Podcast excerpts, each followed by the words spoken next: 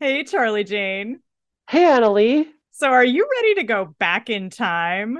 You know it. I would love to actually hop in a time vector right now and go back to the before times. Yeah, so that's why we're bringing you an episode this week that is from the before times. We're going to go all the way back to that innocent year of 2018 to bring you a classic show about history and alternate history. We actually right. took we took a field trip to to make this show actually, right Charlie Jane? That's right. Yeah, this is our episode about history and alternate history and how to use real history in your historical fantasy. And we went all the way to Denver Comic Con to talk to some of our favorite authors. We talked to Rebecca Kuang, who you might know from the number one bestseller she has out right now called Yellowface. And at the time we talked to her, she was in the middle of writing her first trilogy, which started with the Poppy Wars. So she talks to us about how she incorporated real history into those books. And we also tracked down Connie Willis, a grandmaster. Yeah, yeah um, the author of classics like The Doomsday Book and Blackout and All Clear. And she has a new novel out right now called Road to Roswell. It's about aliens and weddings, and it's like it's a kind of classic caper. It's really fun. Yeah, and it's, yeah, it's classic so Connie Willis.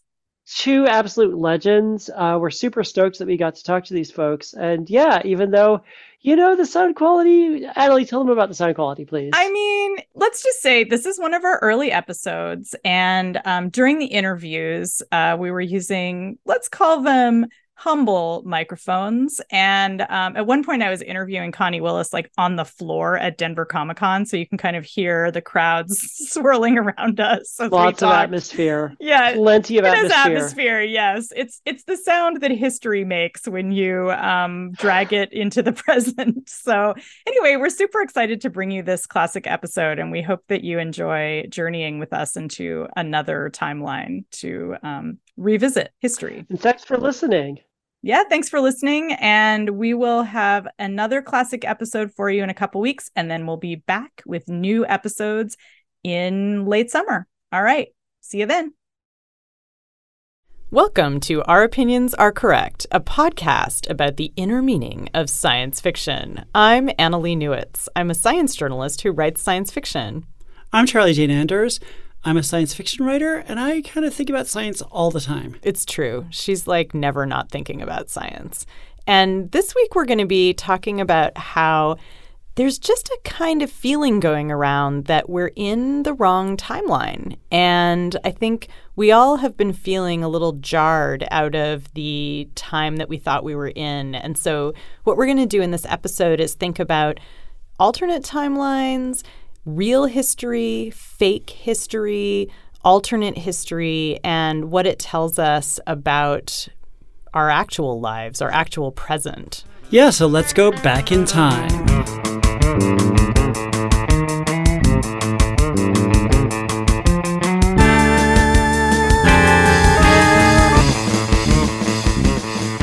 So, some of this got started actually because I was thinking a lot about Game of Thrones and Lord of the Rings, which are not history at all. So they're not in any way, they're not an alternate history. They're not even pretending really to be on Earth. And I think that we often forget that these kinds of stories actually kind of function as medieval history for us in a certain way, mm-hmm. even though we know they're fake. I mean, Game of Thrones draws heavily on things like the Hundred Years' War and other real historical events, but also embellishes a lot and has this kind of, you know, somewhat idiosyncratic view of what the Middle Ages was like. And of course, Tolkien, uh, who wrote Lord of the Rings, was actually a medievalist and did study the medieval period and the many different uh, dialects in the UK that people spoke. And so when he made up languages like Elvish and Dwarvish, um, you know, he was actually thinking about, you know, Middle English um, and, and Anglo-Saxon to a certain extent.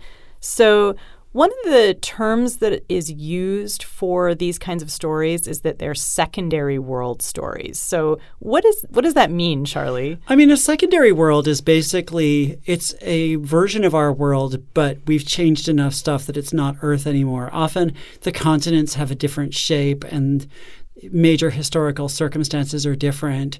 Sometimes the climate is different, like in Westeros, where they have these long winters and long summers. There are often like huge changes, and yet you can kind of sort of recognize our world. Like Westeros looks a little bit like England or like Brit- Great Britain, and you know there are other Middle Earth worlds. is clearly supposed to be England in some way. Yeah, there's often, you know, in the Jacqueline Carey books, there's like France, basically in Germany and The stuff. Phèdre books, yeah. Yeah, the Phèdre books.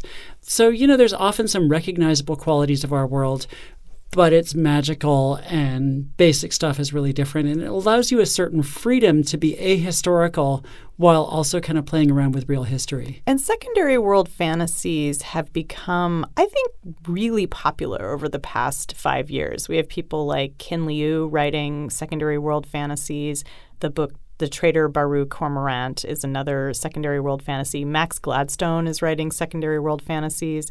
And Rebecca Kuang, who we're going to talk to uh, in a few minutes on this episode, wrote The Poppy War, which is also a secondary world uh, historical uh, work. And one of the things that strikes me as being so as being compelling about these stories, or one of the things that draws me to these stories, is that I think they function kind of like the way history did, you know, hundreds of years ago or even thousands of years ago, when, for example, in Rome, when Virgil writes the Aeneid, that's the official history of Rome, even though it's just a bunch of made up shit. You know, it's basically like these guys were raised by a wolf and like there was this great hero and like, you know, it's not it's not actual history, uh, but at the same time, it served as a history of the nation.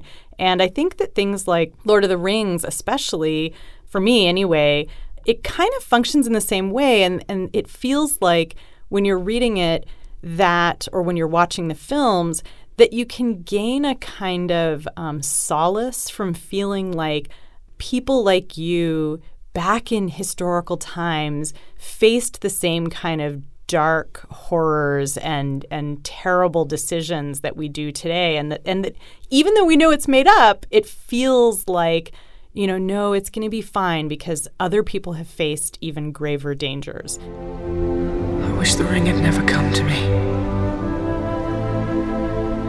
I wish none of this had happened. So do all who live to see such times, but that is not for them to decide.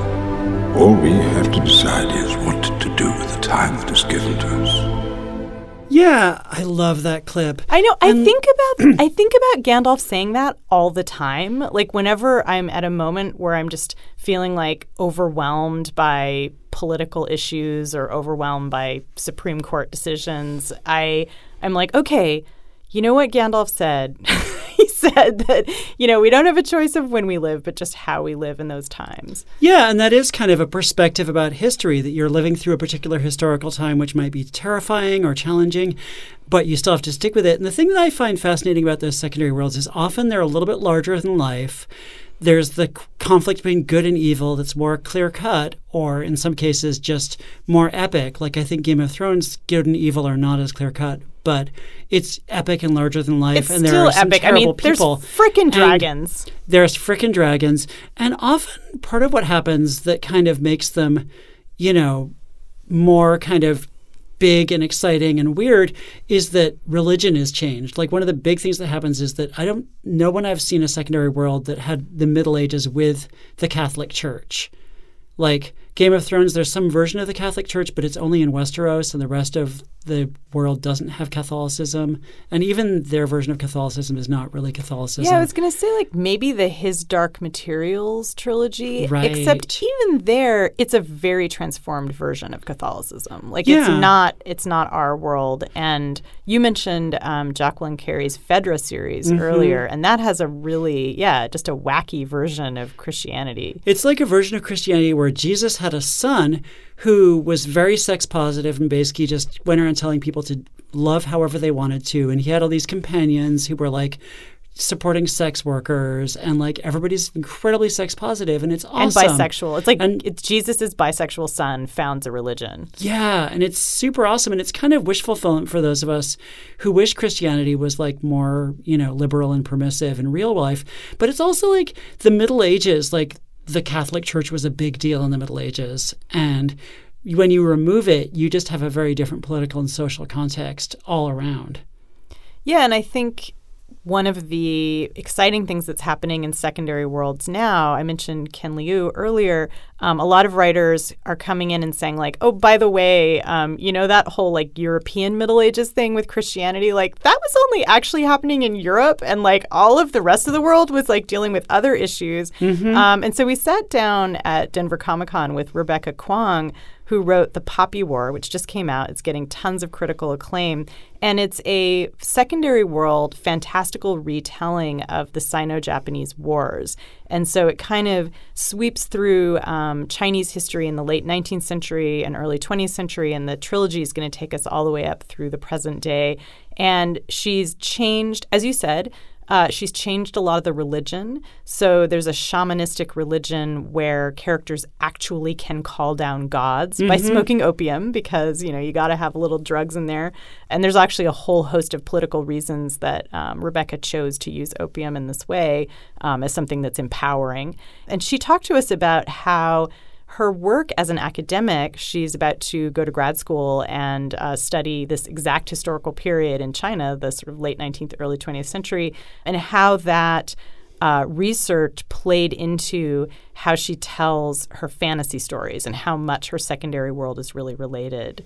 What I study is a lot of fun because it's not just military history, it's also war memorialization and collective memory and collective trauma, a lot of which comes down to stories, right? Like the narratives that we tell each other and the ways that we remember things, which is linked so intricately to like how I approach fiction, right? Like who do you make the main character? Like how do you illustrate what happened? Like who's the victor and who's writing the history? So it's a lot of historiography and it's a lot of public narrative and memory etc. So like I wrote my senior thesis on the commemoration of the Nanjing massacre. So not the Nanjing massacre proper because like at this point we there's like sufficient consensus on like what actually happened. Like people are still bickering over the numbers and that's unclear. I'm like fairly convinced that 300,000 people actually died. What people don't talk about is that this horrible thing happened and then the Chinese Communist Party sort of just did not publicly commemorate it or talk about it until the 1980s slash 1990s when it became a convenient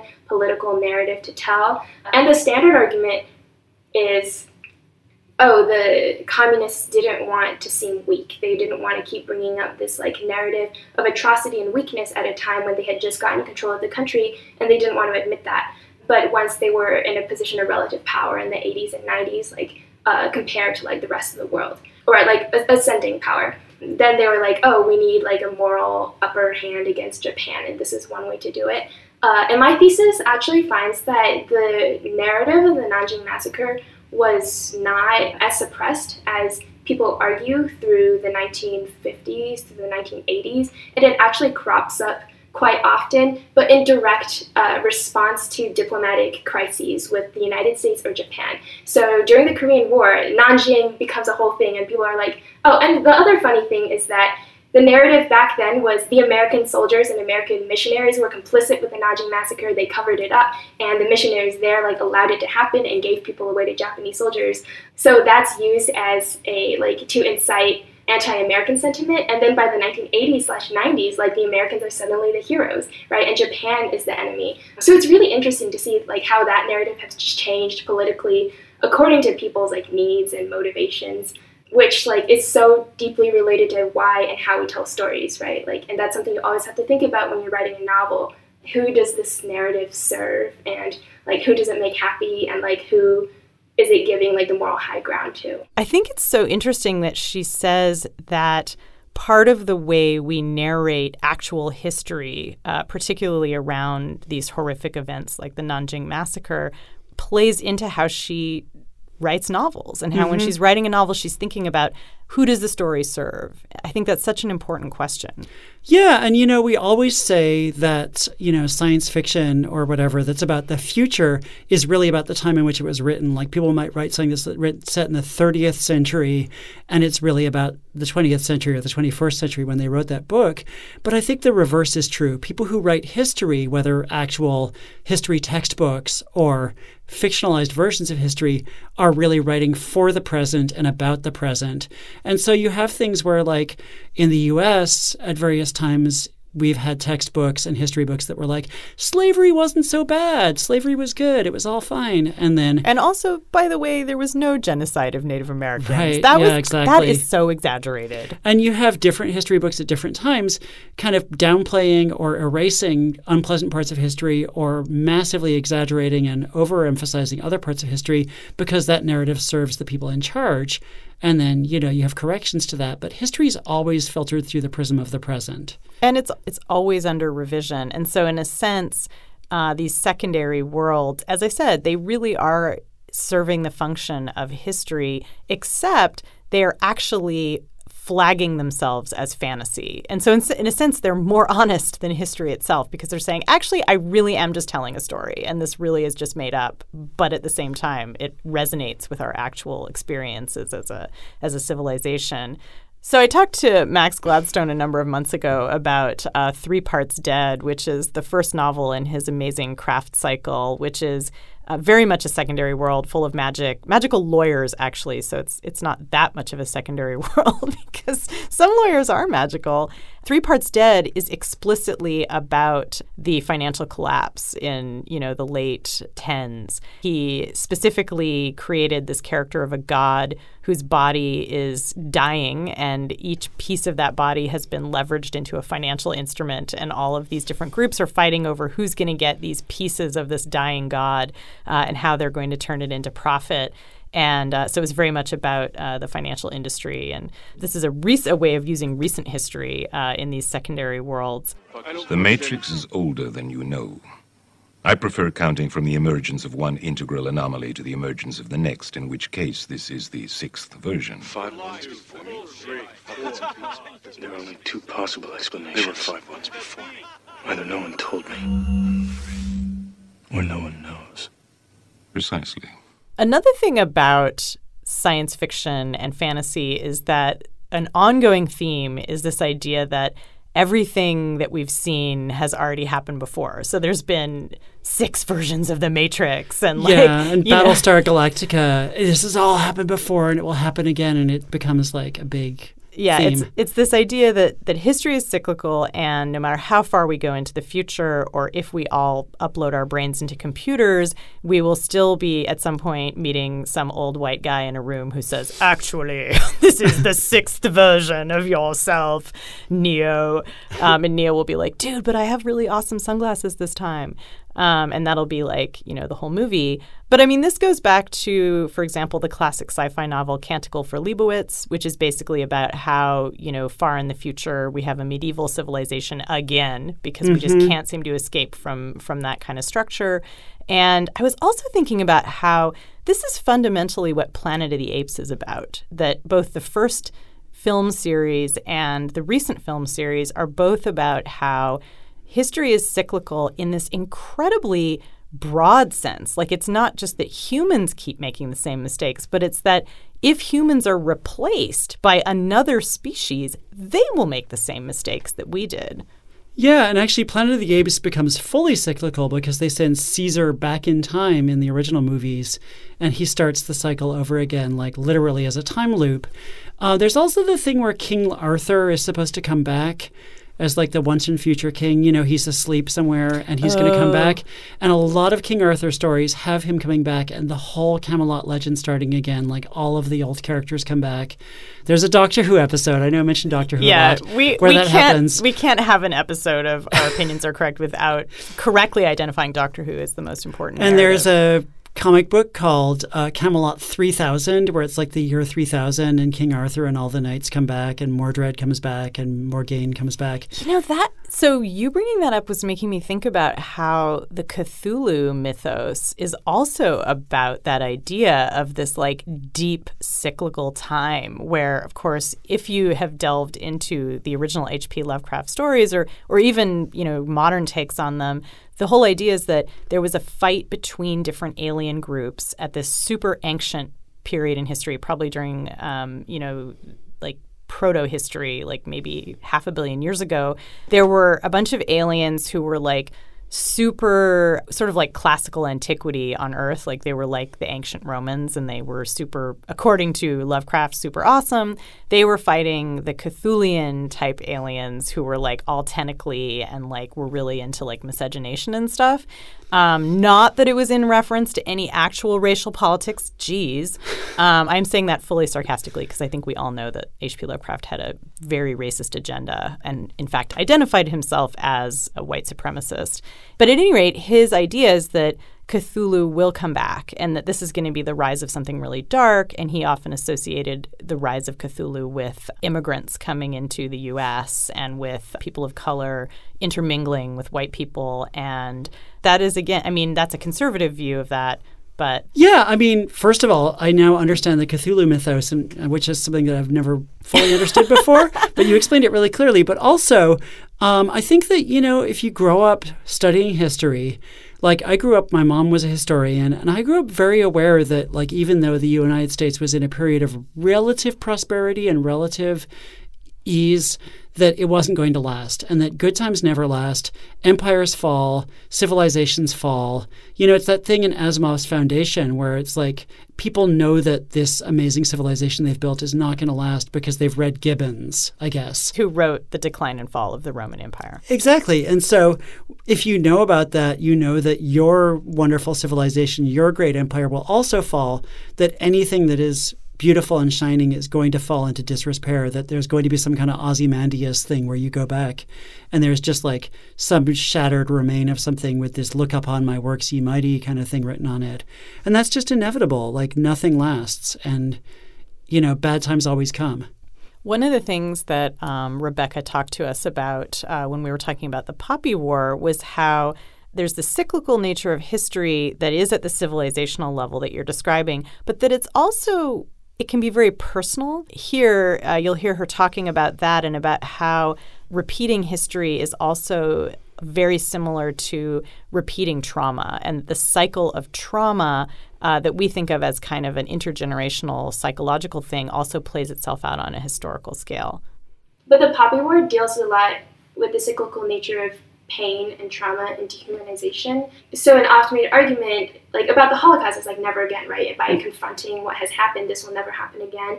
And Japan's treatment of the rape of Nanjing has been uh, compared badly to Germany's treatment of the Holocaust because Japan like did not make that part of like mandatory public education. Like there was no like formal governmental apology, etc. And I really believe in the argument that unless we examine that painful past, it will crop up again. But at the same time, like examining trauma, trauma also means examining the other side's trauma. And part of the story that doesn't get told is the brutalization of young Japanese boys who were forced into the army to serve as like mindless soldiers for the emperor. And there has to be an acknowledgement of pain and hurt on both sides uh, in order for us to move on. Because I really don't like this like moral high grounds like argument that like you were so horrible to me, so it's all on you. Often that's the case, but like people and like oftentimes people in the conquering empire or country like were hurting badly as well. And it's important to understand all of those power structures and how they were suffering jointly in order to like move on because then you like form you form unions, right, or like alliances between people who never want that to ever happen again. I love how she finishes up that comment where she it's a very hopeful moment where she says, you know, look, if we can if we can remember that there's trauma on both sides, like that's when we begin to break out of this cycle of repeating. And it made me think of the TV show version of The Magicians, actually, which is about a secondary world, Fillory, and it's also about a kind of fake history, but it's also about the cycle of trauma from child abuse because the big bad in the first season of the show, and I think in the books as well, is Martin Chatwin, who becomes like the super scary beast in Fillory. And the reason why he's become the beast is because he was sexually abused by the dude who wrote the Fillory novels. Mm-hmm. And so his sexual trauma gets visited onto the next generation in the form often of sexual trauma.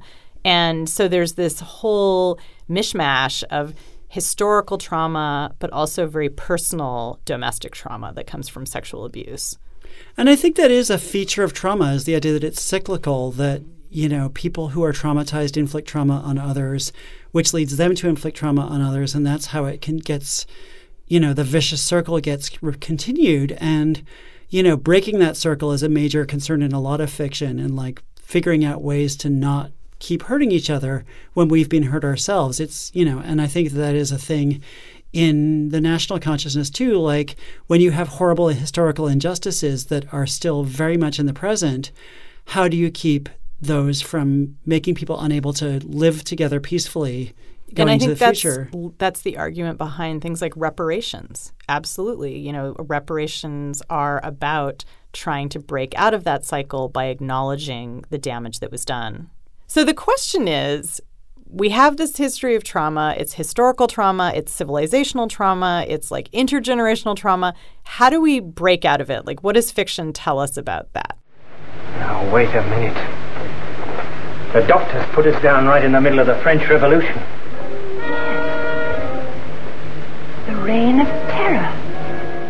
The reign of terror. I love how she says that. It's just like the reign of terror. It's so like, that was from an old Doctor Who that was from an old Doctor Who episode called "The Reign of Terror."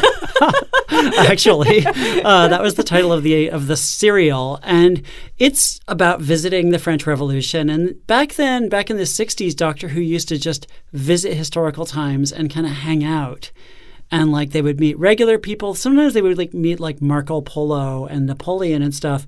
But about half the time they were just meeting random people in history who are just hanging out and trying to survive. And that's something that a lot of time travel narratives do in part where they just kind of hang out in history and you get invested in the lives of people who are living at a time when you're like, oh, are they going to really be able to get through this? Is it going to be bad? Are they going to be get killed in that volcanic eruption in Pompeii or you know, this, this genocide escape? that we know is coming. And, you know, being invested in the lives of ordinary people living in history and kind of understanding what it was like to live through a terrible time in history from the point of view of someone who is just trying to stay alive is one of the best ways to kind of understand like the power of history and like how we can survive it. Yeah, I think that when we look back, we you know in real history or allegedly real history, we often focus on the the big names. You know, it's what did Joan of Arc do? What did Napoleon do? And we know what they did, and we know that they either survived or didn't survive. And it doesn't help. It doesn't help someone like me, who is not Napoleon, hopefully, um, as far as I know. It doesn't help someone like me imagine how I would make it through a tough time in the present because I'm like, well, I am not actually an emperor. So what what's at my disposal? So I love that Doctor Who goes back and meets just regular people, and that's something that we see a lot in the work of Connie Willis, who's one of our most celebrated historical fiction writers. She does great time travel stories. She also does just historical fiction. She does science fiction. She's done everything. She's won every award. She's amazing. And we were lucky enough to catch up with her on the floor at Denver Comic Con, which means that um, we're going to play a couple clips of her, but you can hear in the background like crazy amounts of, of people yelling and freaking out because like it's Comic Con. So one of the things that Connie pointed out is that her goal as a writer is to introduce readers to regular people. And um, one of her most famous historical novels is called Doomsday Book. And it's about a time traveler historian who wants to go back and see what it was like during the first wave of the bubonic plague in England, which took out about 50% of the population.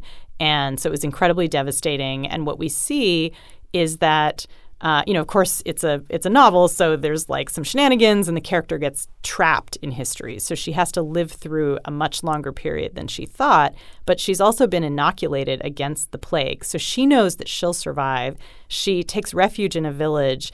And throughout the course of the novel, we get to know all of the people in this village. They become very human to us, even though medieval life is, of course, very different from modern life. But they still have like squabbles and domestic triumphs, and they they do silly theatrical productions, and then they all fucking die, and it is so devastating to watch that happen. And it's a really long novel. It's I'm not giving all spoilers because there's so much stuff that happens, but what we learn is that surviving such a thing is is really difficult. So here's um, Connie talking about uh, how she hopes that we can avoid repeating history.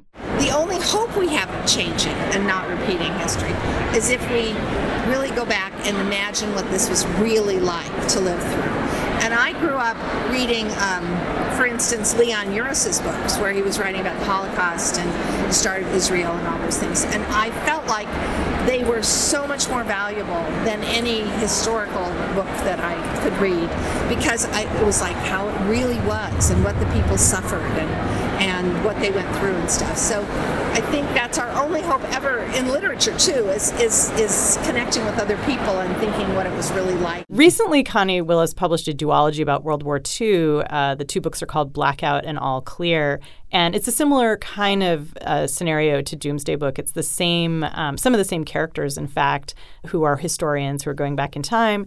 Uh, the main character wants to study this period and winds up getting stuck there. And it's the same kind of thing where we see her encountering all ordinary people. There's no famous, fancy people except at the very periphery of the of the narrative. It's mostly about girls who work in department stores and how they dealt with the bombing of London. It's a lot less dark than the Doomsday Book for sure.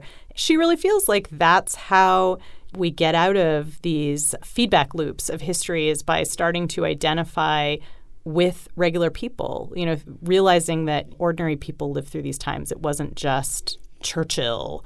You know, who cares about Churchill? I actually literally I, do not care. I like Churchill. He's cute. I'm way more interested in the women who worked at Selfridges, like honestly. And that's why I love those books because I was like, I yeah, I know what Churchill did. He like grew up to be Gary Oldman or whatever. I don't know.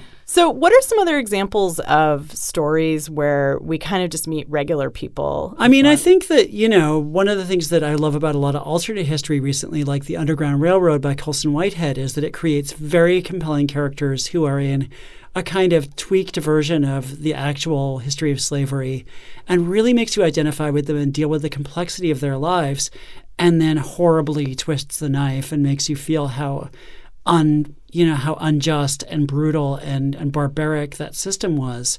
And i think that that's the kind of history we need now and also history of ordinary people who are surviving terrible things and are who are getting through it somehow. And that makes me think of Lovecraft Country, which is about to be made into a TV series from Jordan Peele.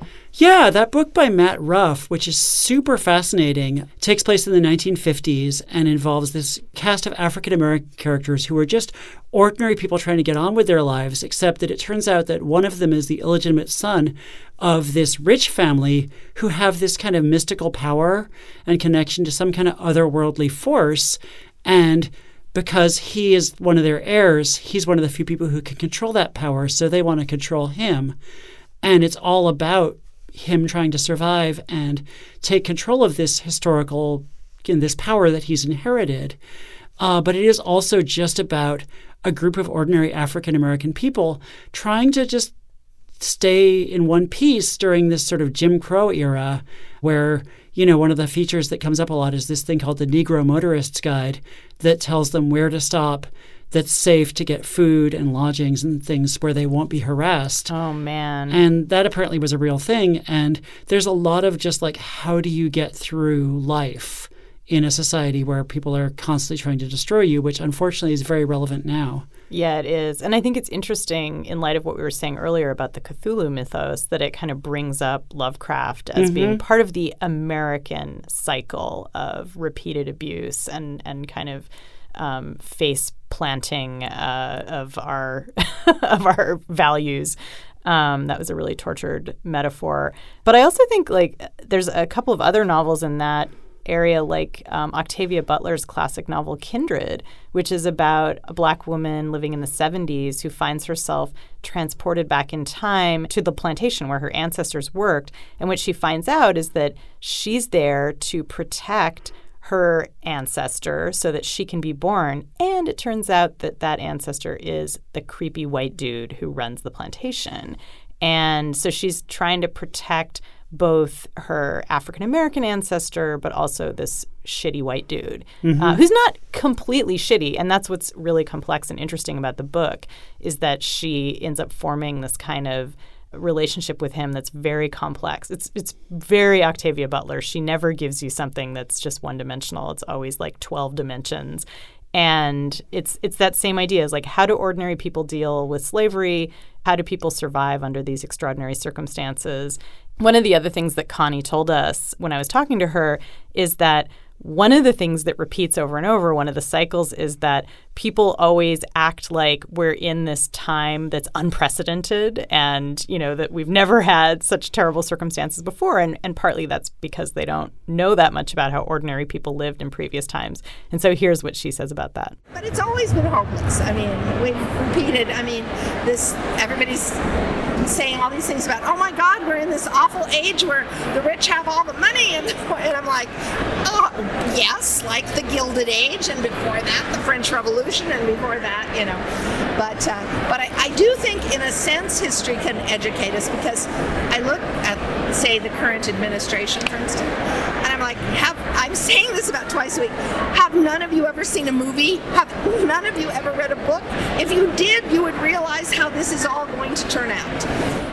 Yeah, I mean, unfortunately, I think there have been long stretches of history where ordinary people lived in straitened, terrible circumstances where they were completely powerless and abused. And, you know, part of what people worry about is that we will go through another long period like that again, but also just that it might even just be, you know, a relatively brief but horrible period of violence and oppression. Uh, yeah, I we... love that that Connie just says, you know, haven't you ever read a book or seen a movie? and I, I love that she says that because she doesn't say, haven't you read a history book? She's actually, I think, talking about fiction. And in fact, she later said that she really wished that Trump would read Sweeney Todd um, or go watch Sweeney Todd so that he knows how revenge turns out. Again, this goes back to the secondary world and how secondary worlds help us think about our real history because what we learn from fiction um, is often the same lesson that we learn from real history, and fiction just fills in a lot of the emotional gaps that are left in in nonfictional histories by saying, like, here's, you know, based on what we know, here's how regular people would have dealt with this problem, and so. I often think about if we could get people to read some books about about history, uh, secondary world books, I'm not talking about nonfiction or even you know alternate histories. You know, what would we want people to be reading to to cope with the age that we're in now, or to give them more context for the age? I mean, other than of course reading Connie Willis and reading The Poppy War by Rebecca Kuang. What else would you want people to be reading? I mean, I would actually want people to read a lot of alternate history. I already mentioned uh, The Underground Railroad and Lovecraft Country.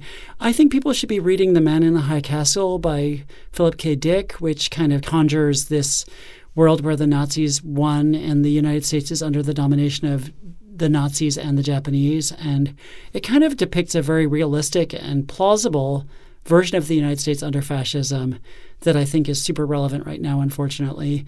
And I think in general, like histories that show us how easily things could have turned out worse if we hadn't, you know, succeeded in struggling and fighting back. And also histories that kind of give us that glimpse of how things could have been better if we had just had more empathy and more compassion and more positivity, like the Phèdre books by Jacqueline Carey. I wish everybody would read those because it's this wonderful vision of a world where instead of this kind of anti-sex, anti-queer religious hegemony, we have something that's very sex positive and very, you know, accepting. And it's really beautiful. And religion is bound up with sensuality. I would definitely say reading Kindred is a great idea, the Octavia Butler book that I mentioned earlier. It's um, incredibly beautiful and smart. N.K. Jemisin's Broken Earth series, which is, again, specifically about the cyclical nature of history, and it's tied into climate change. So it has some of the same elements of Game of Thrones, where the characters are enduring a cyclical political problem of authoritarianism, but that's exacerbated by the fact that they live on a planet that has these cyclical periods of extreme climate change and um, mostly due to volcanism, but other problems as well. And I also keep returning to the movie Brazil, which is a goofy 80s movie from Terry Gilliam that's also incredibly dark and it's about the future of the UK and how easily consumer capitalism merges with this like horrific bureaucratic authoritarianism to create this kind of nightmare landscape of people being really focused on TV ads, but also being having every aspect of their lives surveilled and regimented by this government. It's kind of like it's a little bit of 1984, but it's Terry Gilliam at his best. So it's just nutty and beautifully shot and really disturbing. And it's definitely a great film to kind of revisit. I guess my final thought is that we always say that people who don't know history are doomed to repeat it, as if knowing history means that you won't be doomed to repeat it. And I think it's more accurate to say that knowing your history and understanding what it was like to live in historical times will help you to survive when history does repeat itself, because it will. It helps you to prepare. And it was interesting because until really recently, I had been one of those people that thought, you know, if you just knew enough about history, you just wouldn't do it again. And I don't think that's true anymore. And when we talked to Rebecca and Connie and, uh, you know, other people too, they kept saying things like, well, of course, we always repeat history. Like, that's not even a thing. You can't, it's not that you stop repeating, it's that you do it again but better. You know you you try to repair some of the damage. And that was why i really loved what rebecca said about trauma where you can deal with that history in a way that's more productive and you can acknowledge you know how both sides were harmed in a particular battle for example or in a in a massacre in this case and that that can help you move on it doesn't mean that you're going to be good and pure and wonderful from then on you're never going to have another war you're never going to have another massacre but you can still become you can be as you said you can be prepared for it you can learn how to survive it and also learn how to recover from it better Thank you so much for listening. Uh, we'll be back in two weeks. Thanks to Veronica Simonetti at Women's Audio Mission for producing this episode. And you can find us on Apple Podcasts, on Google Play, on Libsyn, on Stitcher, on all the nice places that podcasts are found. Please subscribe. Please leave us a review on Apple Podcasts. Follow us on Twitter at OOAC Pod. Yeah, thanks also to Chris Palmer for the music, and thanks to uh, Rebecca Kuang and Connie Willis for talking to us. And uh, we'll talk to you again soon.